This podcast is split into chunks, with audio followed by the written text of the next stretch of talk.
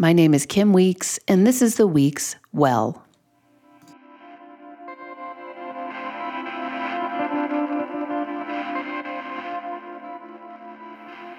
I want to highlight two light based images that I was left with that really stuck with me after talking to Tracee Stanley.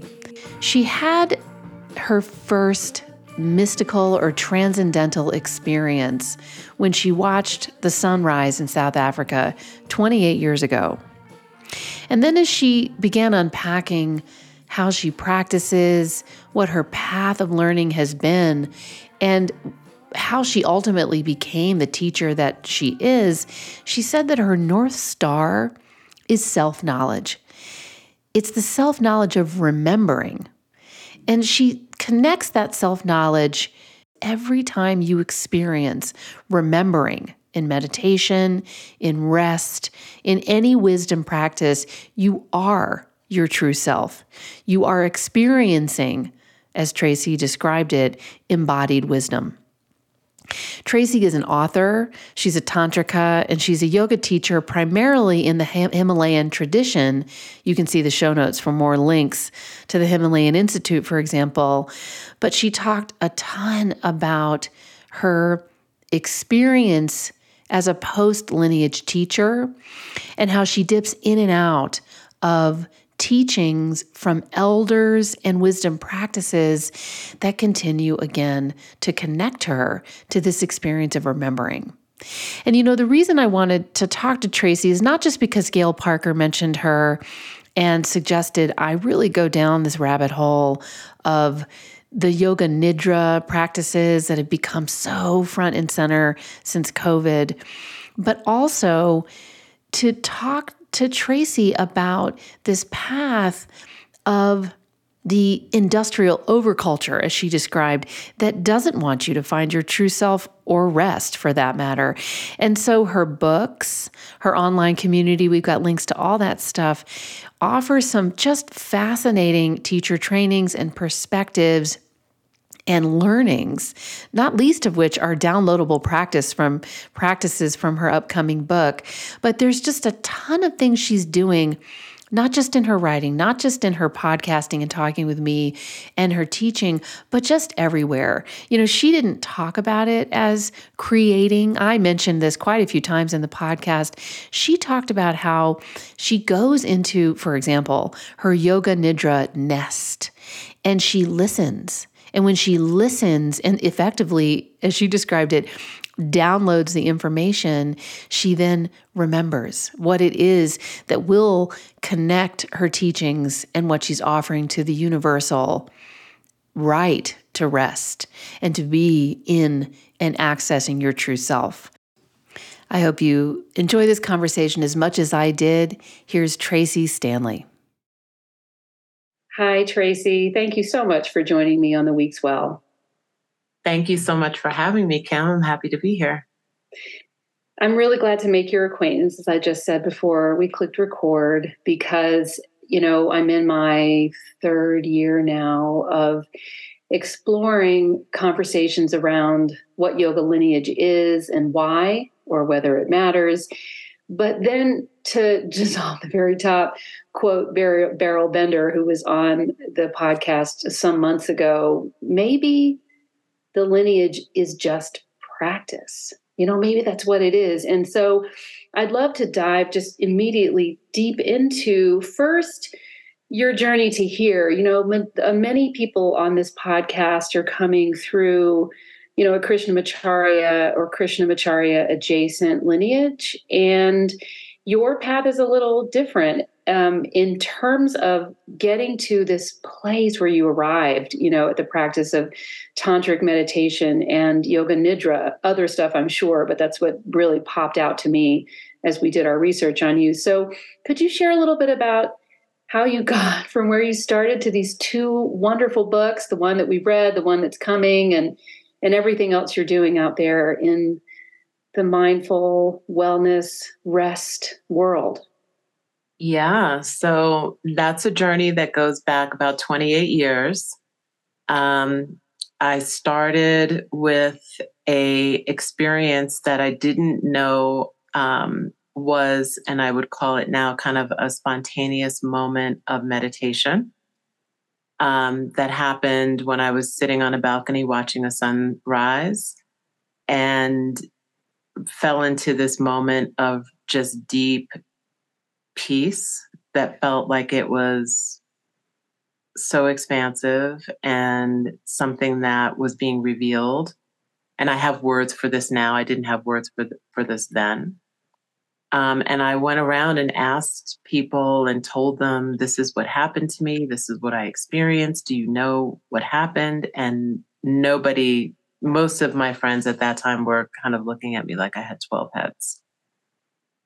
And I was lucky enough to find one person who said to me, Oh, I know exactly what happened to you um, I'm going to take you somewhere. And he took me to a spiritual bookstore. I was at the time living in South Africa and we were in Johannesburg. And he took me to this bookstore and he started to pile up these different books in my hands um, Kahlil Gibran, Way of the Peaceful Warrior, Celestine Prophecies, um, Illusions. And so I just took these books and I had lots of time to read at that time. And I was an avid reader and still am, but much more avid at that time because I had a lot more free time. And I read through all of these books. And one of the books that he gave me was a book on tantric meditation um, and chakras from Harish Johari and I was reading that book and kind of self guiding myself through the practices and having these really mystical experiences. Um, and shortly after that happened, um, all of my things were stolen. Uh, I was traveling, and it, I don't want to make a long story, a long story longer, but basically, all of my things were stolen. And because I had just read Way of the Peaceful Warrior, I related that to this moment of just letting go uh, when the gas station is on fire, right? And it's kind of like this moment of life needs to shift and life needs to change. So I took that as, oh, what I'm doing right now in South Africa, that's complete. I'm now going to move my life in a different direction. And when I got back uh, to Los Angeles, I was seeking out a yoga class or meditation class. And it was really first meditation. And for whatever reason, when I landed in the Zen Meditation Center, it didn't quite resonate. Um, and then I had a, my first massage ever. And the masseuse said, Oh, I think you need to do yoga because it feels like something's happening in your body that yoga would be really helpful for. And so I found myself in a Kundalini yoga class and felt had a really interesting experience the very first time that I was in class. And that experience reminded me of the moment of watching the sunrise. And so I started practicing five days a week. So that was the beginning. And then I found Hatha yoga and really was practicing both Kundalini and Hatha. And it was more, I would say, power yoga at the time. And I became really interested in to learn more about yoga. And I was going on my first yoga retreat. And I went to the Bodhi Tree, which was a spiritual bookstore in LA that's now closed. Um, and I just picked up a book that was the translation of the Yoga Sutras. And I brought that book with me on retreat. And of course, it was the Mukunda Stiles translation, I believe. And so as I was reading through the book, what I started to notice was what I would call now, I did not have words for it then, is this experience of transmission. I felt a vibration that was just running through my body every time I would pick up the book. And it wasn't like I understand what I'm reading because I had been doing power yoga. All of these concepts and philosophies were totally new to me. But then I landed on Yoga Sutra 136, Vishoka Vajra And that sutra somehow penetrated right into the depths of my soul and into the depths of my knowing. And the, the part of it that did was that there was this idea that there's a place inside of us that is beyond all sorrow, that's beyond all conditioning. Do, do you mind just saying it in English or the way you say it in English, that sutra? Um, I mean, there's so many different translations of it. Um, yeah. So, what I would say yeah. is um, there's a place inside of the heart that is beyond all sorrow. There's a place that is effulgent, that is radiant, that is eternal. And that place is who we really are, that is connected to everything and all sources of light, whether it be the sun, the moon, the stars. And so, what I would recommend for people if they're unfamiliar, or even if they are familiar with that Sutra 136, is to go through all of the their various translations of Yoga Sutras and, totally. and just read each and every one of them because that everyone has this like you know it has a sweetness from the understanding of the person mm-hmm. who translated it mm-hmm. um, and so that just stuck with me and it was like okay i feel like after reading this book and understanding probably not a tenth of a percent of what i'm reading that i'm actually not practicing yoga I feel like I'm doing the physical yoga, but nobody that I was studying with at that time was talking about these concepts or talking about the promise of yoga and the eight limbs of yoga. And so I sought out and I started to ask some of the elders in my community um, this is where I'm at. And I really want to study with someone that um, can move me towards this understanding of, of what yoga really is.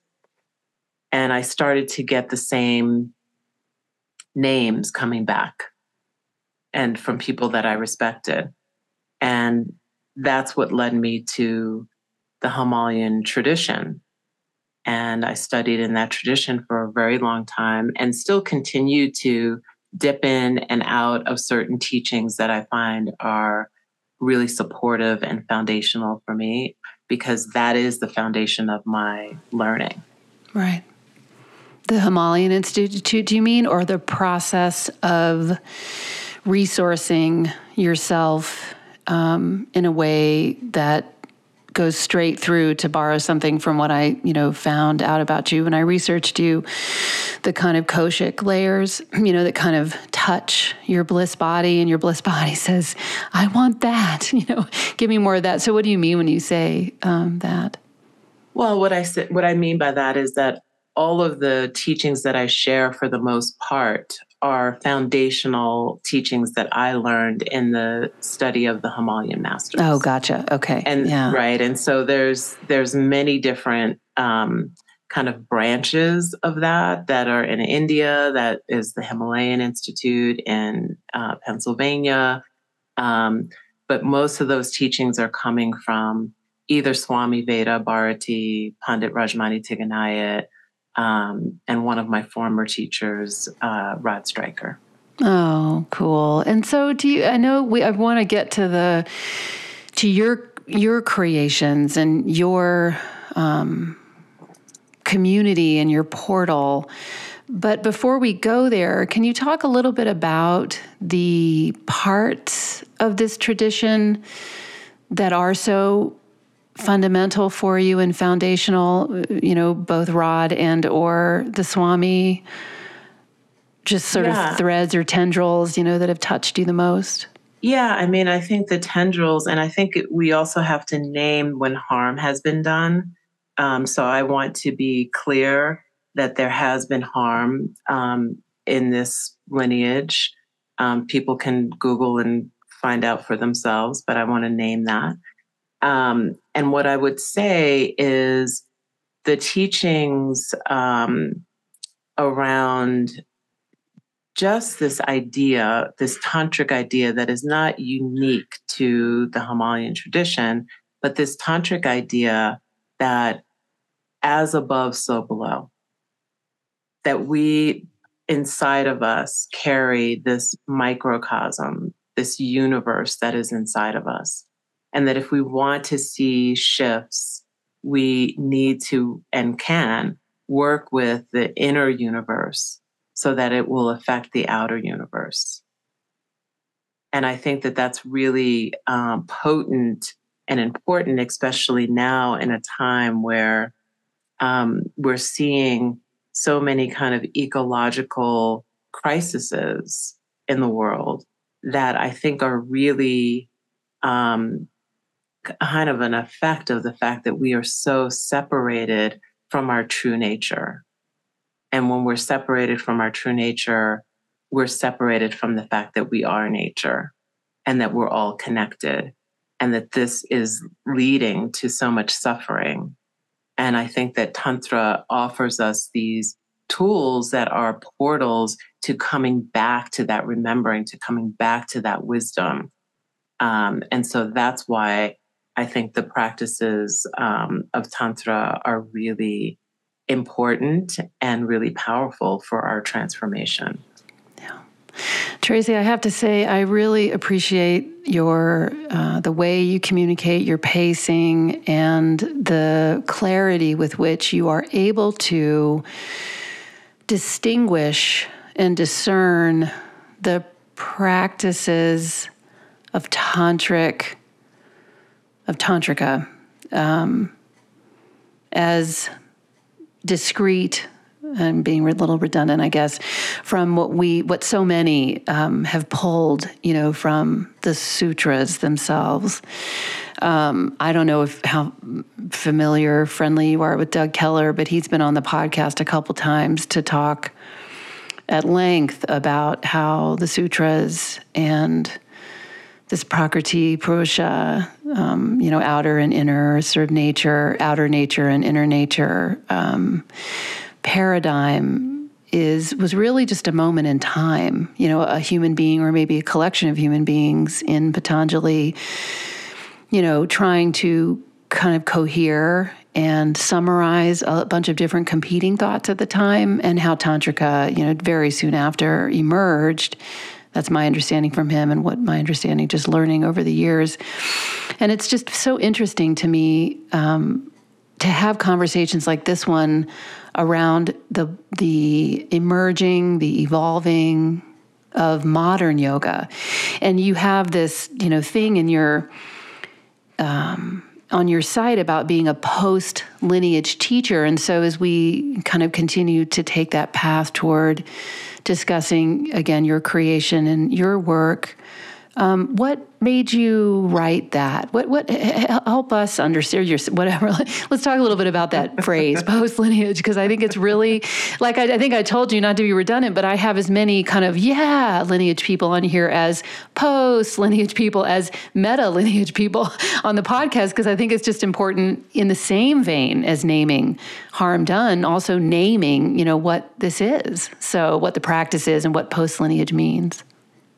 Yeah, and so first, I would I would say that um, we have to go back to um, Theo Wildcroft, who, as far as I know, is the person who coined the term post lineage. And so, again, people can Google.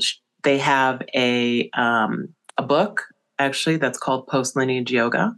Uh, I believe it was their dissertation uh, that was published. And it's a dense book, but it has a lot of information about this idea of post lineage.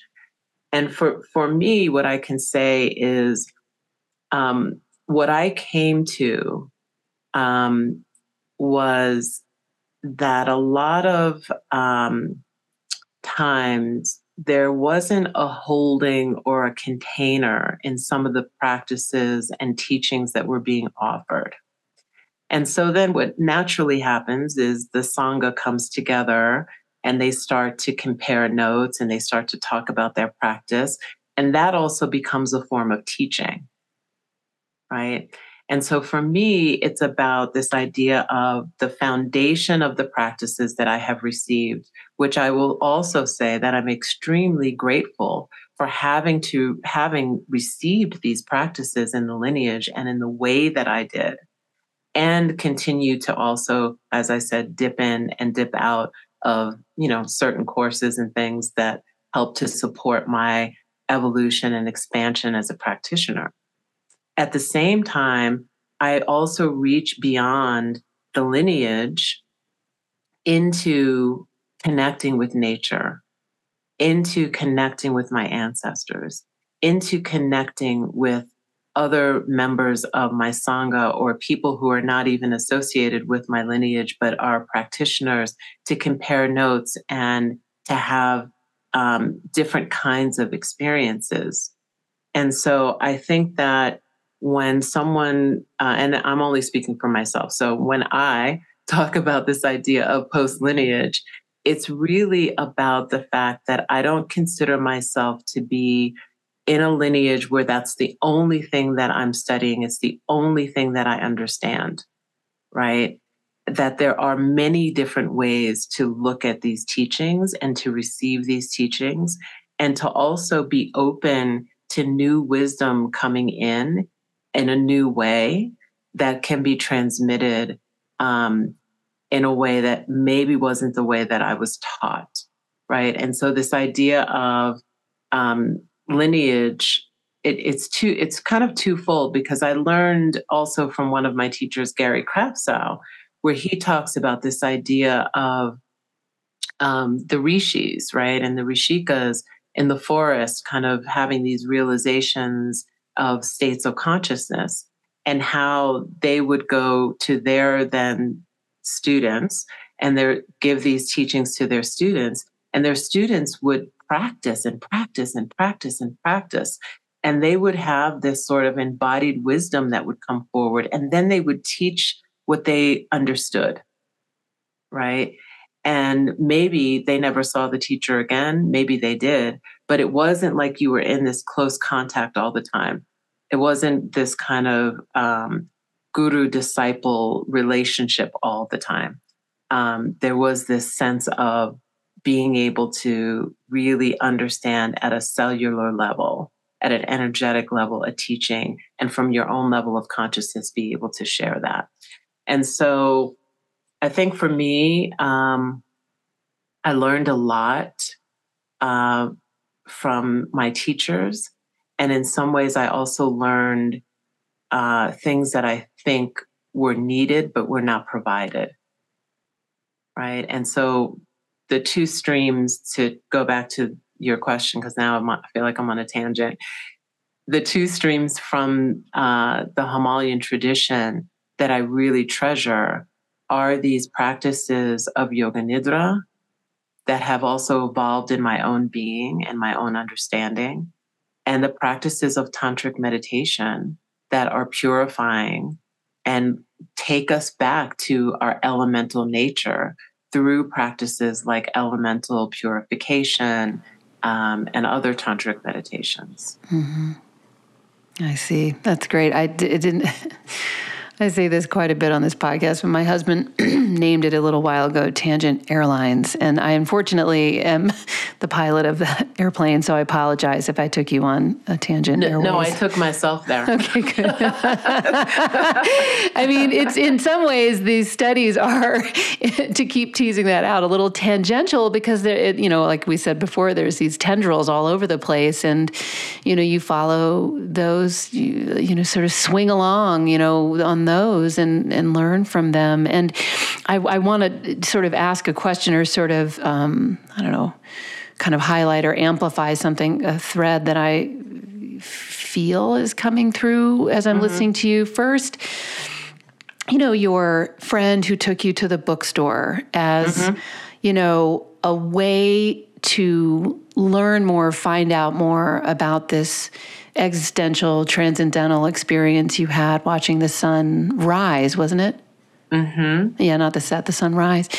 And then, you know, you went to LA and connected the dots from what had begun to emerge inside of you to I, I strongly hear you saying learn, not, you know, consume a yoga class or just check it off a box and say that you were doing it to yourself. I think there's this interesting disassociative way that we have to be in the modern world to cope with the stresses.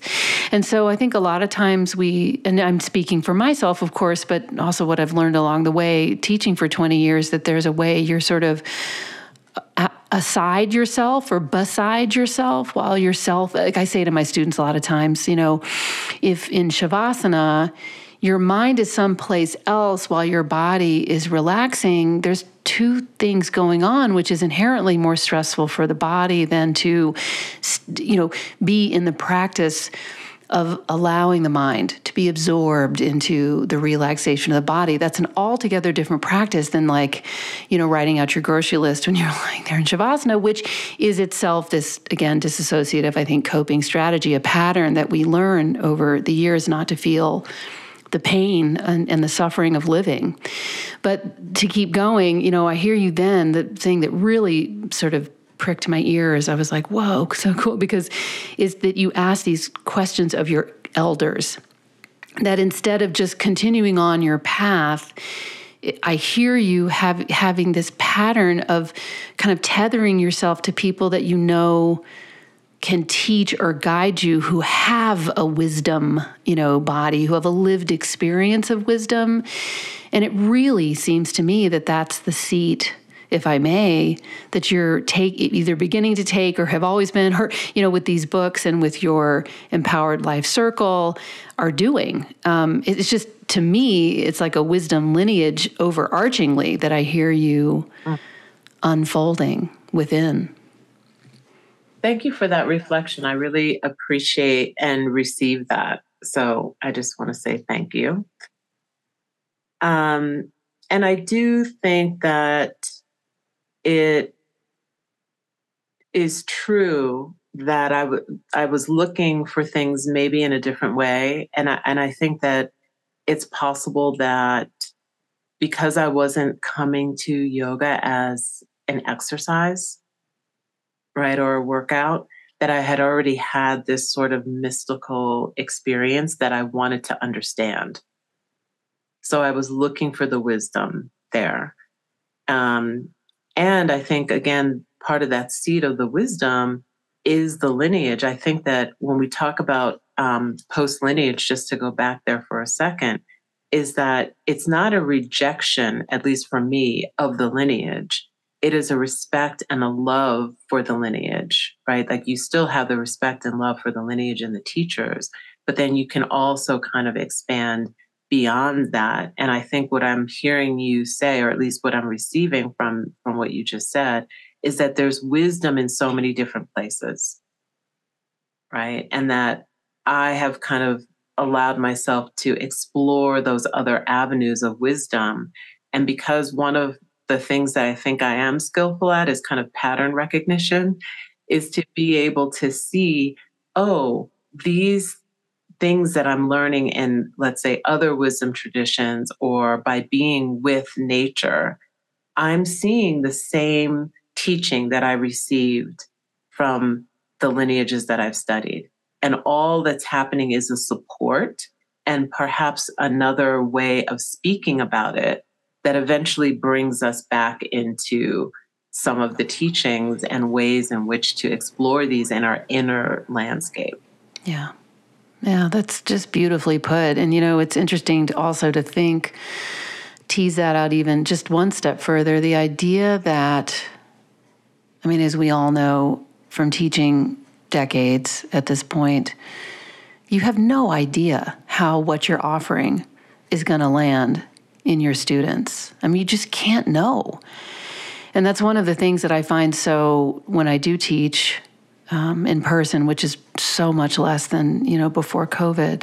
I mean, I was a full time yoga teacher for I don't know, 18 years, you know, before COVID came, and one of the things that I find so disorienting and really stressful in the very beginning teaching was like, oh my God, I have no idea how whether what I'm saying is relevant, whether what I'm saying is impactful and powerful, is it appropriate, is it um, is it wise you know?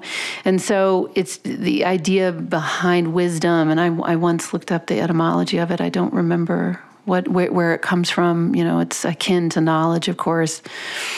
But the idea that when you are imparting wisdom or sharing this sort of pattern recognition i think that's a such a great way of describing, you know, inter like interstitial lineage. Basically, I, I, I relate to that. I have a similar kind of path. That the I, I wonder if what you arrived at with yoga nidra is the effect that you talk about in the very you know beginning of your especially with around the luminous self a guide to self remembrance, that the impact or the message you're wanting to give over and over again is just to peel back the layers of the wisdom that's inside. I mean, do you? It's. I guess what I'm trying to say is there's so many different ways to peel back that layer of the onion. There's so different, many different ways in, and so maybe talk a little bit about how the luminous self and and or yoga nidra and these other practices that you're offering do offer that guide to self remembering. Mm-hmm. So there's two things that stuck with me. One of them I already named as Sutra 136. And the other was this word smarana, um, which I believe that the root of that word is smriti, which means retention or memory. And I was stuck with this because the very first time uh, that I heard this word, it was translated as self remembrance, smarana. Now, that was how it was translated. I've learned that there are other translations for it since then. And what I what I connected in that kind of pattern recognition was, oh, the self-remembrance that we're looking for, or that I'm looking for, is this remembrance of this place inside of me that is beyond all sorrow because that place out is not outside of me. It's not external. It's not something that I'm looking for. When I then reflected back on that very first time that I had kind of a mystical experience, and then also connected that to the very first time that I practiced Yoga Nidra, what I experienced in both of those instances was a revealing. It was a very clear thing that this is not something that is happening to me. This is not something that the teacher is doing to me. This is not something that the sunrise is doing to me. this is something that is being revealed because I am somehow present. I am somehow still. I am somehow bringing my awareness inside. And I am certain, and just going back to the etymology of wisdom, the etymology is from that uh, word W I S, I believe. And I believe that that means to be certain of something. And so there was this kind of knowledge, this self knowledge that was emerging in those experiences. And for me, that's always been the North Star of my teaching.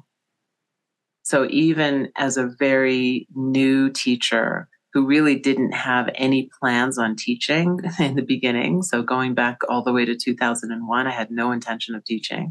I opened a yoga studio that was a donation only studio. And I wanted to have a place where people could practice and where there would be a, a variety of diverse teachers offering the practice of yoga. And I had a completely different career, so I wasn't interested in uh, in teaching. I was interested in practicing and sharing. But when I began teaching, my North Star was always around how can I guide people to remembering who they are and what they are? Because once you touch that place of something being revealed within you, even for a microsecond, for me, that was the thing that kept me interested and curious and excited about continuing to study and practice yoga. Right. It's interesting listening to people talk about the their approach and the hewing that they do to have or to their particular lineage. And I wonder a lot about how, in this age, at this time, in this century, we are horizontalizing um, knowledge. It's, it's, it's just, we're making it, it, it is becoming, by definition, so much more accessible. And so these I mean, I initially called them a couple years ago, you know, silos, like corn silos in a field that held all this knowledge, but there's just holes in all the silos now. They're they're all sort of it's all flowing out and, and more kind of it seems to me gravitationally oriented. It's being pulled more down to earth.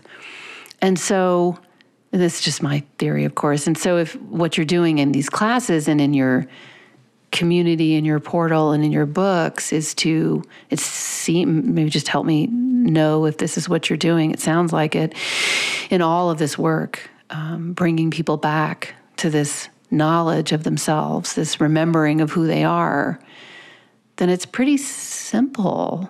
And maybe so tell me yes or no if, if i'm saying that the right way. And and i can totally see how rest would be the main channel or a main channel. So let's just maybe talk about all of that. My the, there was a tangential question. There you go. Yeah no no i love it. It's very rich. Um, you know I, I think that there's a couple of things. Is one that we need these teachings more than ever i mean i think we saw that during the pandemic um, at least what I noticed in my communities and with friends, is that people started to realize that the yoga asana only approach was not helping them.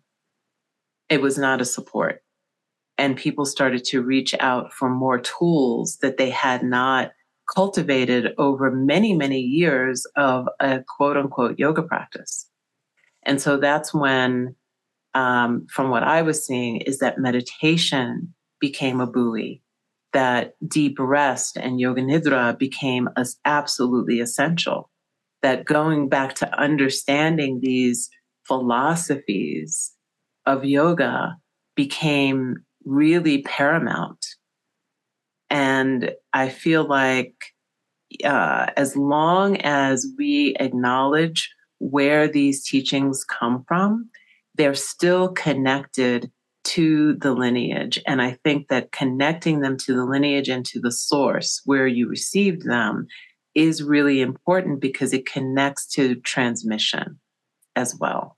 So even though, as you were saying, that this is becoming horizontalized, I think that it's really important for us to always acknowledge where the teachings came from, um, to a certain degree, like in all of my books, I basically say most of the teachings that are in these pages come from the Himalayan tradition or the traditions. Um, uh, and I will name certain traditions. And if I remember the teacher that I learned it from, I'll try to call back to the actual teacher, um, unless they caused harm, because I don't want to create another harmful situation. Um, so I think that to to talk about this idea of lineage again it's needed more than ever. It, the hierarchy of lineage i think is also shifting and um, that's also important. But yes to me it is very simple if we could just say that hey there's a few practices that are very simple that we can do that we have access to that there's not a barrier to entry to receive the initiation or the special mantra or the 125,000 repetitions that you need to do for this, that, and the other. Right, right. That the, these are practices that really, and rest is one of them, that is our birthright to receive. And deep rest and the practices of Yoga Nidra are portals to remembering who we are. It's that simple. Yeah, exactly. I really appreciate your um, summarizing, I guess, in a moment of this horizontalizing while simultaneously pinning or leveling up, if that's the word or phrase, to the source, the place where the knowledge has been received, you know, whether from a teacher or from an overarching lineage, because I do wonder a lot. I think a lot about people um, just beginning a wisdom practice today um, or a yoga practice. Let's just keep it to yoga because you know the the stuff can come through an app for let's mm-hmm. say it can come mm-hmm. through flashcards it can come through a variety of other media and i haven't really been able to form the question this way till just now but i wonder how or whether like app based yoga practice could be a transmission. That was the question i was wanting. I really mm-hmm. want to get into this transmission this transmission piece in fact. So let's just maybe tease that out for a moment and then i'll ask my question about you specifically in the transmission piece. I'm thinking back to the Mukunda Stiles um, sutra book you were reading but let's first talk about that. Can you can you experience transmission when you're apping Absol- yoga? Yeah absolutely. Uh-huh. absolutely. Uh-huh. I, I it's it's no different than asking the question in my mind mm-hmm. can we experience transmission over Zoom? Yeah, right. Right? I think that's something that we all experienced over the lockdowns and still experience now because a lot of us are still teaching on on uh, online but i think it has to do with um, the level of embodied wisdom that is carried by the teacher by the person. So you could have a person who learned a, I think, this is my, my own opinion now, that you could have a person who learned a meditation on an app, but did that meditation every day for the last year and had an embodied wisdom of that meditation in their own way and if they went out and taught that meditation to someone else, I do believe that there is a transmission available from their deep experience of that meditation. I also think that when teachers are connected to source, whatever we want to call that, um, that that is also a transmission and you know i've heard it said and i'm going to i'm forgetting now who the person was that said this um, but the saying was that there are rishis being born in every moment that the rishis and rishikas that had these original states of consciousness that we have these beautiful texts and beautiful practices from that that stream of knowledge has not stopped that there are still practitioners and people in the forest and in the jungles having these states of consciousness and codifying practices and sharing them. And that this is happening all the time. Mm-hmm. Can I ask and a question so, about? Oh yeah, go ahead. Yeah. Sorry. Yeah, Please. no, go ahead. Go ahead. Yeah, it's sort of it might be an out of left field question, but maybe not. I mean, it strikes me you probably think about these things all the time. but my question is, I've I have long, you know, I started this um, path of mine prior to 9/11. Um, I was also in a totally different career before I opened my yoga studio as a multidisciplinary place for different disciplines, different lineages, different styles, you know, to be conveyed. I've said this before on the podcast, but when I started my teacher training program, and I, I, I necessarily asked people who who we had a very lively debate on the how of getting to this self remembrance. Um, I brought them to teach with me because I wanted the teacher trainees, the graduates, to have a multiple multitude of ways, not to be overwhelming, but because we had very clear kind of lines. Um, but but I just didn't want it to be one way, and so anyway. Um, and so basically, my question is that once I really got into this practice post 9 11, left my career entirely and decided that, you know, mission based work was where I wanted to go and be.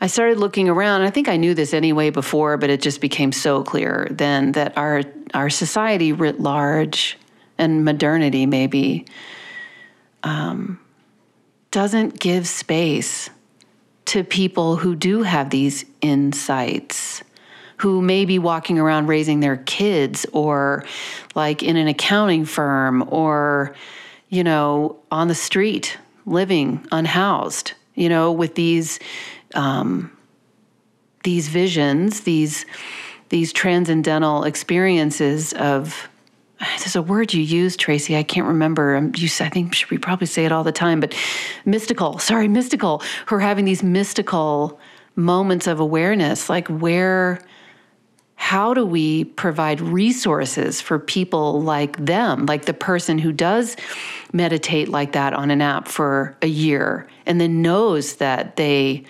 need to go out and share that information to others to try to touch that place in other people's souls or awaken those places so that those people can suffer less. So I just wonder how do we help there? What do you think about that? I just is there a place?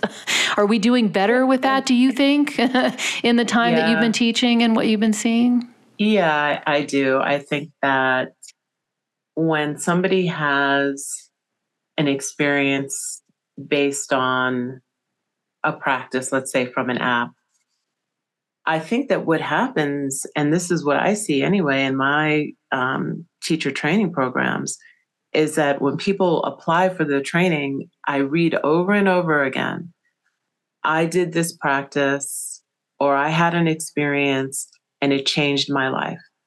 And I know that I'm supposed to share this.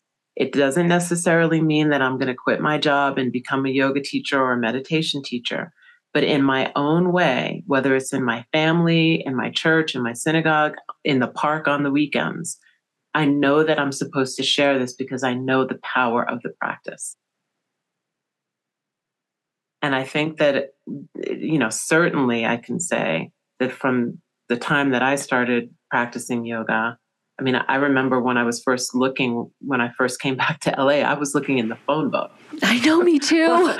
I, I found my, yeah, the yellow pages. yeah, I was looking in the yellow pages yeah. for, for meditation. And that's how I found the Zen Meditation Center. Yeah. And yeah, yeah. from there, then I met people and people suggested things. And then, of course, I was asking elders and they were telling me what to do. But we have, you know, this is where technology can be super helpful right? This is where the this kind of industrial overculture that doesn't really want you to yeah. find your true self or rest is that or ever rest is, yeah. is yeah. actually helpful for us because we have the internet. We we ha- we're doing classes online where you know we can sit with people in Australia and Africa in all these different countries that would never have access to the kind of teachings that we're able to give because I've been privileged enough to be able to be in deep study continuously for 28 years. Right? You've been able to be in deep study and teaching for decades. So now, because of the internet, we're actually able to reach these people. So I do think that the resource is there. It's really the spark of desire that can be sparked by continuous devoted practice. Because when you are devoted to a practice over time, and that awareness and that awakening and that revealing starts to show itself to you, there may be something that's sparked. And it's not to say you have to go and do a meditation teacher training, but it may be something else that comes alive in you and then you have the desire to pursue whatever it is that's alive in you that gets sparked from these teachings and practices. Totally. That's exactly right. And it makes me then think, but to back to the technology of your books, I think it is brilliant that you've got the six downloaded practices, six downloadable practices in the luminous self coming up. I just I just have, I've been thinking a lot about how the evolution of the written word and how in, in, kind of back to that silo analogy that we're no longer in a linear age you know we're in a modular age we're in this sort of like move the stuff around the screen you know swipe mm-hmm. left age and mm-hmm. and so you know exactly as you say there are these tools of media at our disposal that can empower your audience and your readers um, because it's both, right? It's people who may be able to flip the page, you know, at night or whenever they read, and that's really the way that they take the information in. It's a complete. Obviously, we know now from neuroscience, it's a very different, deep workplace that the brain goes when you're able to give yourself that amount of time with something um, that in which there are no distractions. You know, you're not fortunately mm-hmm. scrolling, you know, mm-hmm. through your Insta feed when you're flipping the pages. If you allow the phone to be elsewhere, you know, you know what I mean. And so I just think what you've done um, with your own media is just wonderful. So do we? Do would you would you please in the last sort of few minutes of our talk um, talk a little bit about these books and what mm-hmm. and your trainings? I, I, just think that there are many in this audience who.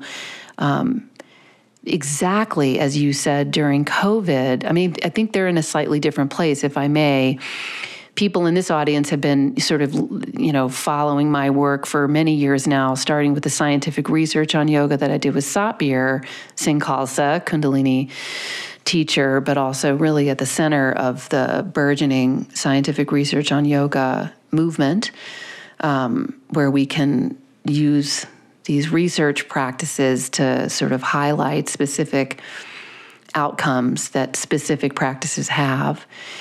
And then went on with this lineage work and and and then more broadly to this podcast. So m- m- everybody listening just about on this podcast totally understands that asana only is um, is just a limited way of looking at yoga practice but i do think a lot of people on this podcast are looking for other trainings and looking for you know learnings outside of lineage based practice that they've previously done. And you're the first tantrika teacher that i've had on to talk at this level of work. So long way of saying can you tell us a little bit about like what what you got going on and which we'll have links of course and all that stuff in the show notes yeah. So um, my book, Radiant Rest, um, Yoga Nidra for Deep Relaxation and Awakened Clarity, um, is available, has been for a couple of years, and it comes with six downloadable practices. So you can be, you know, in the space of Yoga Nidra, hopefully, uh, as soon as you get the book. Um, you know, that book, I would say, uh, was really a download I received that book from the state of rest, and then I just translated what I needed to translate. Um, and it's also, you know, foundational to the practices of the Himalayan tradition as well. Are you um, saying download like it, like downloaded from the universe into your brain, body, and fingers? Yeah, I mean, uh-huh. I, I set it. myself up in in a space of what I call my creative cave, which includes my yoga nidra nest. And most of the time I was in my nest and then I would go and write or I would chant and then I would go back and I was really tuning in in a different space when I was um, writing that book. So I don't feel like it's my creation. I don't actually feel like I create anything. I just listen and then remember what I've learned and what I've experienced and then I share that. Uh, and then um, I have a new book coming out October 10th. Um, which is called The Luminous Self Sacred Yogic Practices and Rituals to Remember Who You Are.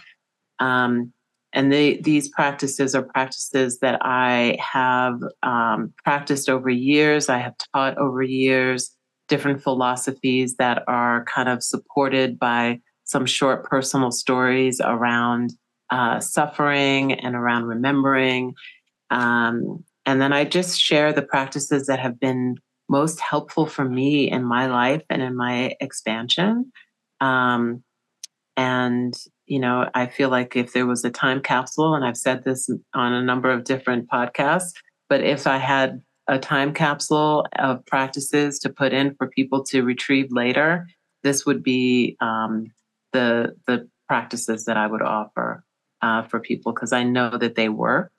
I've used them myself and I've lived with them and I've also taught them for decades. Um, so these are that's the second book. And you can find me on my website, Tracee with two E's, Stanley.com. Um, I have a tantric meditation teacher training um, that is coming up soon. And the Yoga Nidra training uh, is going to be online next year. And then I have a Yoga Nidra immersion um, that I'm co teaching with my dear friend Chanti Tacoronte Perez that we're going to be teaching at Menla um, in the spring. And Menla is in New York, and it's a very such an incredible. Have you ever been there? I haven't, but I've heard of it like oh. for years. It is magical. It has, it's just, it's literally one of the oldest, I think it is the oldest site of a meteor um, crash. And so it's this valley, and the valley is like a negative two gravity pull and there's mugwort growing everywhere. And it is one of the most profound places in North America that I have found to practice deep rest in Yoga Nidra. It is just uh, like being held by the universe. So that's where we're going to do the Nidra immersion or Yoga Nidra immersion. Um, and you know you can just find out the things on on my website. Everything's there.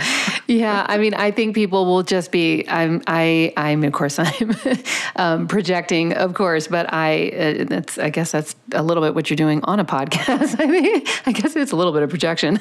Um, i i your book is, is just wonderful. Luminous self was just fantastic. I was lucky enough to get from your publisher the pre the the download. And um, i hope that everybody on the podcast reads it and also just most important kind of pursues your training. I'm so grateful for your time, Tracee, and um, for your again your pacing and sharing and your and your wisdom. Thank you so much, Kim. It's been an honor to be here. Thank you for listening to this podcast. It was produced by Alyssa Yarashevsky and me and features original music from my former band, Governess. We're on Instagram, TikTok, YouTube, on weekswell.com and have a newsletter. And we're also now, most recently, on Substack, exploring in as many media as we can the conversation, practice, and community of being your best self. If you have any ideas on the Weeks Well about guests, about feedback on the show, anything you'd like to know or talk about or dialogue about, hit us up at hello at weekswell.com. We love the feedback, we love the conversation. We hope to see you next time for the next episode of The Weeks Well next week.